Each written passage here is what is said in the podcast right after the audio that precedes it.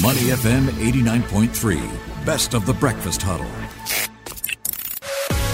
The Breakfast Brief on Money FM 89.3.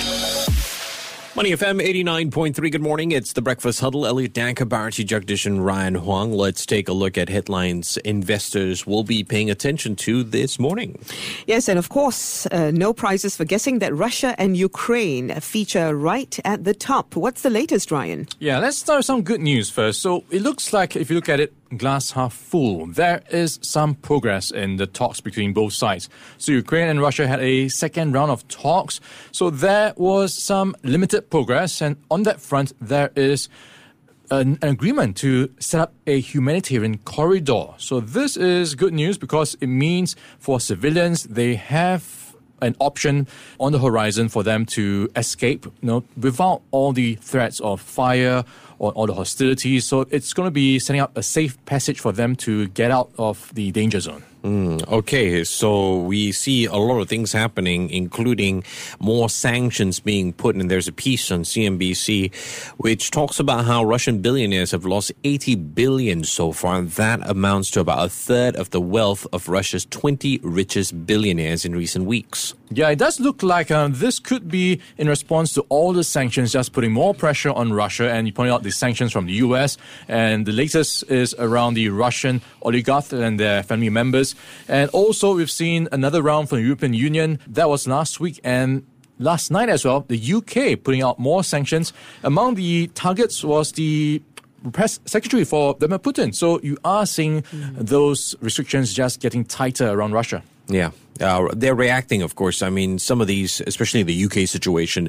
There's uh, Alisher Usmanov, who is a part owner of Everton Football Club. We already see Roman Abramovich, who's the owner of Chelsea, uh, looking to sell the club. Uh, and fun, funny enough, this guy has been living in in England for like 20 years. Mm. But it's not going to be, he has come out to say it's not going to be something that's fast tracked. They're going to go through the proper processes. So uh, there's fear for more sanctions. Yeah, it does have very interesting implications for all these sectors because you might know for many years we've had some of the clubs, the football clubs, just enjoying the their successes of yeah. the fortunes of yeah. these tycoons being bank bankrolled by these tycoons. So yeah. who knows where it goes from here? and how it might affect the future for the clubs for sure. But Russia's Aeroflot's future is also expected to be affected. What's going on there? Yeah, that is really hanging in the balance because uh, you've got um, Sabre, that is an airline software is used by pretty much almost everyone across the world to sell tickets, to just coordinate all the uh, airline details when you buy uh, airline tickets. So that is now cutting off Russia's Aeroflot. So it just makes it so much harder for the country's largest airline to sell tickets to be on the system. So if you are trying to get in or out of Russia by Aeroflot, it is going to be very, very tough right now. Hmm.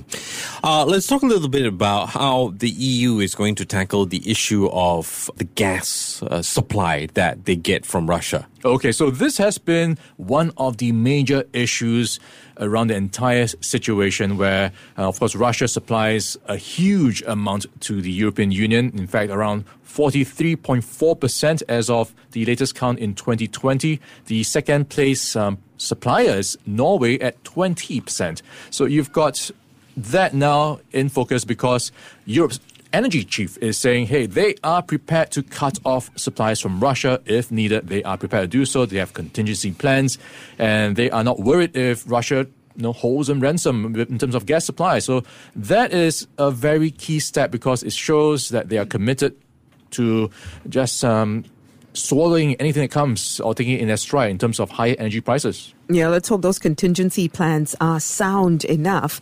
But here's someone else making waves.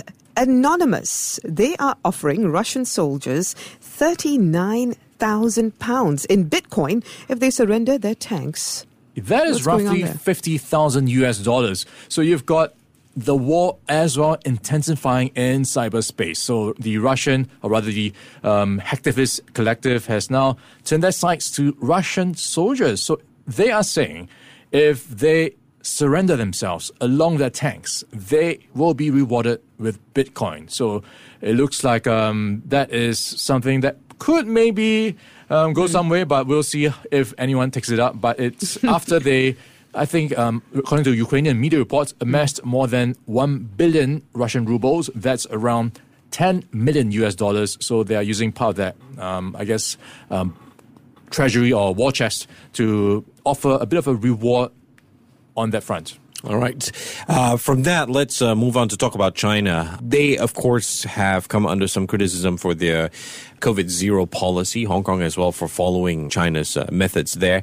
But what are we seeing in terms of this uh, report that's come out? Uh, I think it was just yesterday. Yeah, so we've seen China really sticking their guns when it comes to the zero COVID strategy. So whenever there's some signs of things you know, just spiraling out of control, they will lock down the city or wherever they need to lock down. So it looks like, going by a recent report, Beijing may be thinking about exiting that very strict COVID nice. zero policy. And they, of course, are pretty much the last ones to have that type of policy. So you are looking at the reaction in markets just seeing a bounce on Thursday. So if you look at a Bloomberg gauge of Macau gaming stocks, for example, that saw the biggest gain in over um, two weeks, up 3.4%. Restaurants also enjoying a bounce. Airlines, of course, and all the things to do with tourism, hospita- hospitality. Um, so overall, you you are looking at a um, possible revival in Chinese markets because they have been slumping for quite some time, and this could be some good news for traders to just take a lead on and maybe think about getting back in. Yeah, it'd be interesting to see if they're they're willing to follow what everyone else around the world is doing in that sense. Mm, and that is also spilling in terms of optimism into neighboring countries oh, okay. like Thailand because uh, this could mean more Chinese tourists going to elsewhere. Right. So, mm. of course, um, Thailand is a major tourist destination. So they are seeing, in terms of the baht, uh, a bit of a gain as well, up 1% versus the US dollar. So that is the biggest advance since October. To listen to more great interviews, download our podcasts at moneyfm893.sg or download our audio app. That's A W E D I O. Available on Google Play or the App Store.